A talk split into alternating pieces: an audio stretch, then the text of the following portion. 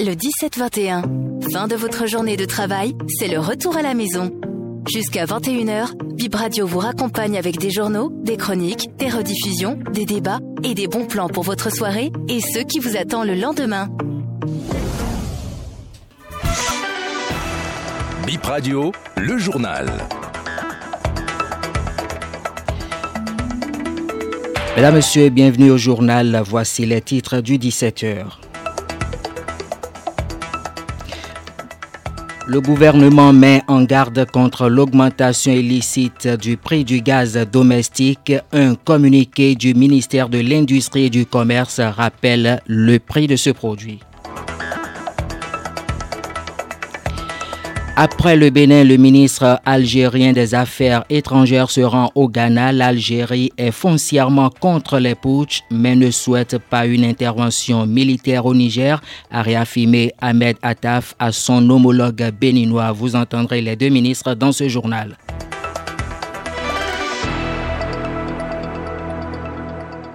On démarre par cette information. En bref, le gouvernement béninois n'a pas augmenté le prix du gaz domestique. Selon un communiqué du ministère de l'Industrie et du Commerce, certains distributeurs de gaz domestique augmentent délibérément le prix sur le marché. Cette pratique constitue une majoration illicite de prix, une infraction punie par la loi, rappelle le secrétaire général adjoint du ministère.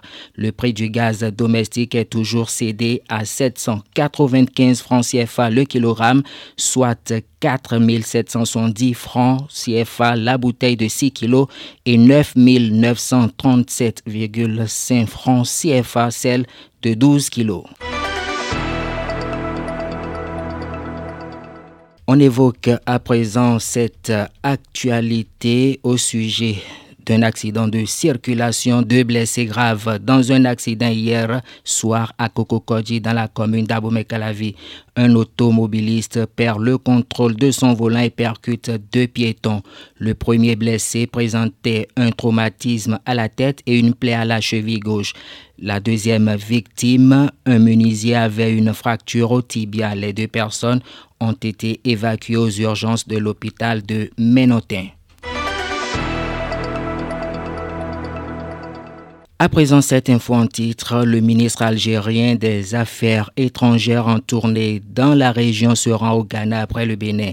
Il a été reçu ce matin par son homologue béninois Olusegun Bakaria Cotonou. L'Algérien plaide pour l'abandon du recours à la force pour établir l'ordre constitutionnel au Niger, un pays frontalier de l'Algérie. Je propose de suivre Ahmed Attaf, ministre algérien des Affaires étrangères le principe du refus et du rejet des changements anticonstitutionnels tient particulièrement à cœur à l'Algérie puisque c'est au sommet africain d'Alger en 1999 que cette norme a été posée, la norme du refus, du rejet des changements anticonstitutionnels. Et nous ne pouvons que la réaffirmer avec force au vu de la crise au Niger, qui est une crise conséquente à un changement anticonstitutionnel. Quoi faire pour un retour rapide à l'ordre démocratique, à l'ordre constitutionnel. C'est là un deuxième axe de nos consultations, de nos discussions, de nos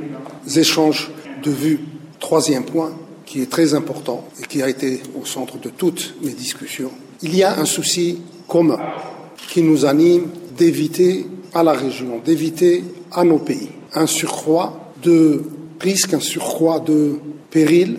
L'Algérie tout comme le Bénin, sont solidement attachés à la priorité à donner au développement économique et social. Je crois que le président, M. Patrice Talon, le président du Bénin, était particulièrement insistant sur ce point.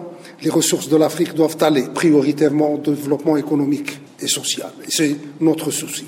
On écoute à sa suite Olusegun Bakari, ministre béninois des Affaires étrangères. L'Algérie soutient les décisions de la CDAO, est parfaitement alignée avec la CDAO sur euh, le processus que les présidents de, la conférence des chefs d'État ont mis en œuvre en fait au niveau de la CDAO.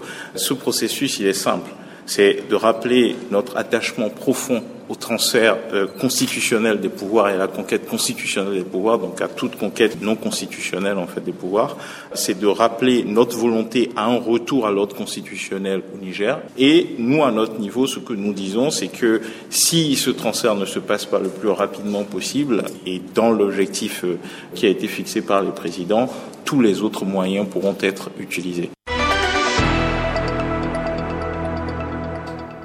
Et puis cette actualité exclusivité BIP Radio, les forces de défense et de sécurité ont neutralisé deux individus armés non identifiés dans une localité de Karimaman, précisément à Sikawatenji.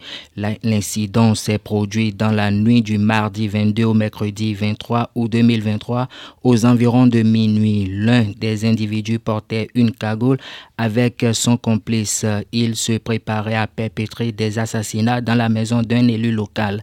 Les FDS les ont démasqués en ripostant les et les ont neutralisés. Les deux corps ont été retrouvés. Du matériel de guerre et des armes blanches ont été récupérés selon nos informations. Ainsi s'achève cette édition de BIP Info 17h. Merci à vous pour l'attention.